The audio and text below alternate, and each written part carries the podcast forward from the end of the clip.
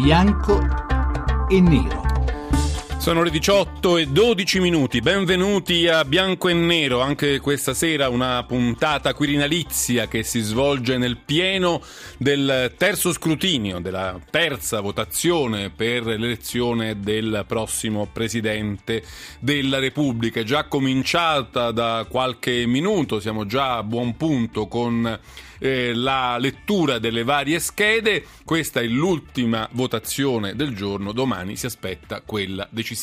Per fare il punto noi ci colleghiamo con Ventocitorio dove c'è Grazia Trabalza, buonasera. Sì, buonasera a tutti voi. Allora, qualche aggiornamento sugli ultimi rumors eh, di Montecitorio? Sì, intanto diciamo che il secondo voto che si è chiuso oggi ha portato 531 schede bianche, ieri erano 538, ma insomma e ci sono sempre i 120 voti per imposimato del Movimento 5 Stelle. Dunque la giornata è caratterizzata da una serie di riunioni, qui tantissime, qui a Montecitorio e fuori di Montecitorio, si riuniscono in casa Forza Italia soprattutto per decidere se votare scheda bianca domani o se non entrare proprio eh, nell'aula durante il voto. Che cosa, se... che cosa si, si, crede si, si, capisce di questo? Qual è la tendenza la secondo te? La tendenza sarebbe di votare scheda bianca per rispetto alla figura di Mattarella, che comunque è una figura rispettata da tutti, da tutte le componenti politiche. Si vuole criticare il metodo e questo ci hanno detto tutti gli ospiti che abbiamo avuto qua e tutti i politici del, di Forza Italia. Pratic- però stasera si vedranno ancora e avranno ancora una riunione con Berlusconi. È possibile che NCD e Forza Italia mh, possano avere comportamenti comportamenti diversi o sono ancora allineati? È possibile che ci siano comportamenti anche diversi, perché in questo momento stavamo proprio vedendo e sentendo che Casini sta facendo da pontiere l'UDC, cioè Pier Ferdinando Casini che mh, mm, era dato anche come uno dei candidati, ma ha capito che questa volta proprio non è per lui, allora si sta, eh, lui stesso lo ha detto, muovendo per far tornare delle pecorelle smarrite all'ovile, quindi sta facendo da tramite tra Renzi, Forza Italia e Nuovo Centrodestra, soprattutto con eh, Angelino Alfano per un rapporto proprio diretto che c'è tra i due e Alfano ricordiamo è nuovo centrodestra ma ministro dell'interno e da più parti si dice che un ministro dell'interno che non vota un presidente della Repubblica non è una cosa mm, diciamo che sta bene ecco.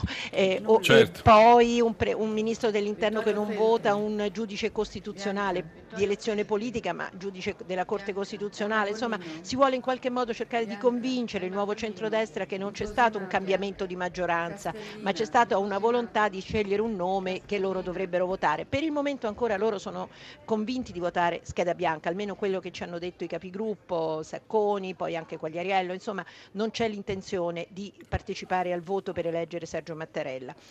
E poi ci sono le riunioni questa sera del Movimento 5 Stelle, alle 21 si vedono tutti quanti, eh, sempre con il beneplacito di Beppe Grillo e di Casaleggio che sono in contatto con loro e anche loro per ora stanno votando in posimato. Però perché... potrebbero essere tentati di convergere potrebbe... i loro voti su Mattarella. Sì, non, non, lo so, ci sa- potrebbero essere delle indicazioni perché la figura di Mattarella comunque è una, fig- una bella figura, però loro sono sempre tentati dal fatto che devono sentire la base, quindi non hanno consultare la rete rete. Ecco, Va bene, loro, ci, ci fermiamo qui perché abbiamo già i nostri ospiti in attesa. Grazie a Grazia Trabalza Grazie in diretta da Montecitorio. Io voglio salutare subito, svelandovi i due ospiti di questa sera di cui sono veramente molto contento siano con noi. Ciriaco De Mita, già segretario della Democrazia Cristiana e oggi sindaco di Nusco. Buonasera De Mita. Buonasera, Buonasera sindaco. E c'è anche con noi Achille Occhetto, l'ultimo segretario del Partito Comunista Italiano, il primo del PDS. Buonasera Occhetto. Buonasera. Grazie anche a lei per essere con noi. Noi parliamo del prossimo Presidente della Repubblica, del modo in cui ci si sta arrivando, delle, pro- delle probabilità che ha Sergio Mattarella di arrivare al Quirinale. Tra un istante, mh, come sempre prima, sentiamo la scheda di Daniela Mecenate che ci porta dentro l'argomento di questa sera. Non è stato ancora eletto, ma di lui si sono dette e scritte già molte cose. Sergio Mattarella, al momento il più papabile per la salita al colle, viene definito da alcuni un personaggio schivo e determinato, sobrio, fino a sembrare un uomo freddo. Qualcuno che lo conosce molto bene lo ha definito nei giorni scorsi, con estrema sintesi, una brava persona. Si tratta dell'ex segretario della Democrazia Cristiana, Ciriaco De Mita, che negli anni della Prima Repubblica disse di Mattarella, per descrivere la sua pacatezza, che in confronto a lui il pur sobrio Forlani sembrava un movimentista. De Mita lo scelse negli anni Ottanta come plenipotenziario del partito in Sicilia, poco dopo l'assassinio di Piersanti Mattarella, il fratello di Sergio. In quegli anni in Sicilia il segretario del Partito Comunista Italiano era Achille Occhetto, che ebbe modo quindi, anche se da un partito diverso, da una differente prospettiva politica, di collaborare col futuro possibile presidente della Repubblica. Achille Occhetto che qualche anno dopo, nel 1989, sarebbe stato l'ultimo segretario comunista d'Italia e il primo del Partito Democratico della Sinistra con la svolta della Bolognina, pochi giorni dalla caduta del muro di Berlino. Oggi questi due protagonisti della Prima Repubblica, Ciriaco De Mita e Achille Occhetto, vedono un loro compagno di strada salire al Quirinale, se tutto va come previsto in queste ore. Che ricordo hanno del sobrio militante della sinistra democristiana e che previsioni fanno sul ruolo del Presidente della Repubblica, chiunque egli sia, in epoca renziana? Bene, andiamo subito alla discussione dopo avervi ricordato 800 05 0578, il numero verde a cui alla fine potrete dire la vostra sul tema di questa serata. Vorrei chiedere subito a Cerico Di Mita, mi ha colpito una frase oggi dell'onorevole Pillitteri che ha detto questo: "È stupendo vedere come la Terza Repubblica per realizzarsi abbia bisogno della prima". È un'analisi azzeccata secondo lei, onorevole De Mita? Ma gli episodi a volte eh, ci aiutano a scrutare il futuro, qualche volta sono i segni di un mondo che finisce. E io non la porrei così. Mm, ho sentito la scheda, ehm, ma io che ho conosciuto e conosco Mattarella non lo definirei una persona lenta, era una persona seria. Uh, nella mia memoria. Le attribuiscono questa frase, in confronto Forlani era un movimentista. Ecco, lo stavo per dire. Sì. Io, io, questa espressione non la ricordo, anche se qualcuno me l'ha ricordata.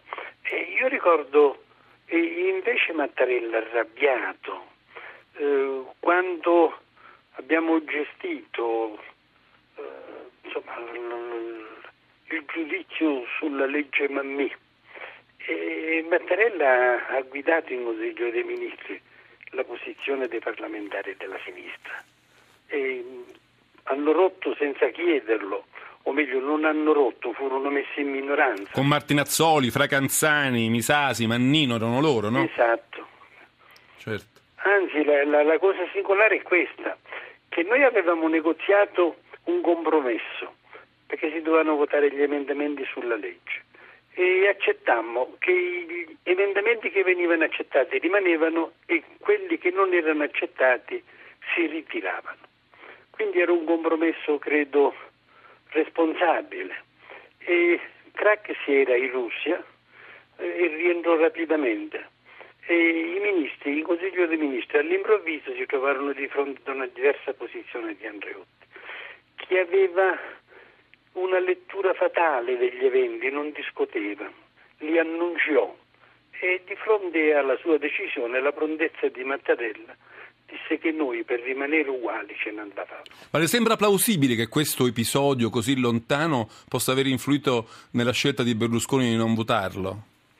Non credo, perché Berlusconi se facesse riferimento a tutti gli episodi eh, che l'hanno visto in contrasto con altri e non potrebbe che vivere da solo.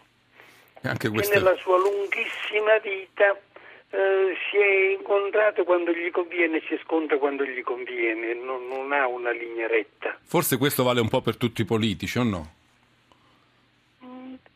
Più o meno. Direi quasi tutti. No, io, io ho un'altra, un'altra conoscenza. Eh, I politici normalmente sono portati a dimenticare. E, mh, sono più attenti alle convenienze dell'immediato anziché alla memoria del passato, anche se la memoria del passato aiuta a capire. Mi faccia sentire anche Achille Occhetto che ne pensa di questa complicata partita. Eh, onorevole Occhetto, lei qualche giorno fa in una bella intervista al Fatto Quotidiano lei ha detto prevedo un avatar, un nome vuoto di storia e di pensiero ma formalmente ineccepibile, un uomo una donna che si affacciano sulla scena pubblica, un prodotto tipico del solco nuovista. È questo l'identikit di, di Mattarella o invece è una sorpresa per lei? No, non è l'identikit di Mattarella, è una sorpresa ed è una sorpresa dovuta alle contraddizioni profonde Intanto è una sorpresa piacevole, questo, mi dica subito questo. Dico senz'altro di sì, perché io sono d'accordo con uh, il giudizio che dà eh, De Mita, ho avuto modo di conoscerlo, tra l'altro ho conosciuto non solo lui ma anche eh, il fratello Piersanti, eh, che quando ero in Sicilia dissi tu sarai sicuramente perché avevo una grande stima di lui il, un prossimo premier in Italia, purtroppo non ha potuto farlo, quindi avevo un rapporto con questi due giovani che contribuivano fortemente nella battaglia contro la mafia e credo che tra l'altro un Presidente della Repubblica che abbia questo segno in un momento in cui la lotta contro la malavita organizzata diventa centrale in Italia non è poca cosa. E poi sono d'accordo anche con il fatto che si tratta di un uomo mite, eh, non antipatico, non è così severo come qualche volta lo si vuole presentare, ma però con la schiena dritta, capace di mantenere con forza le proprie posizioni. È uomo di poche parole, noi abbiamo fatto fatica ad andare negli archivi e trovare sue interviste, dichiarazioni, un uomo molto schivo con, con, i giornali, con i media, con le radio. Questo è un, van... questo è un motivo di più per farlo Presidente della Repubblica, perché possiamo finalmente ritornare a un Presidente della Repubblica come voluto dalla nostra Costituzione. Mi sembra che ci siano stati troppi vulnus nella rappresentazione della funzione del Presidente della Repubblica.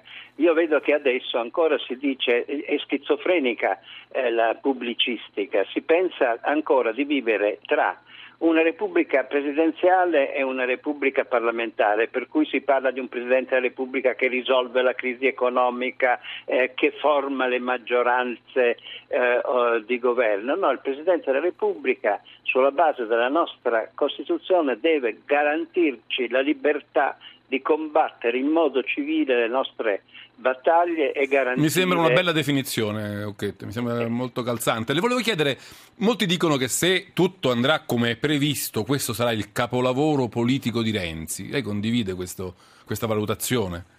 Sicuramente Renzi ha fatto una mossa intelligente. Sul capolavoro ho qualche dubbio per il semplice fatto che io invito un po' a pensare che cosa poteva fare di diverso Renzi cosa può fare? Dare Amato, dare Amato al centrodestra, a Forza Italia, a Berlusconi e, man- e portare Amato come candidato anche a- alla Presidenza della Repubblica.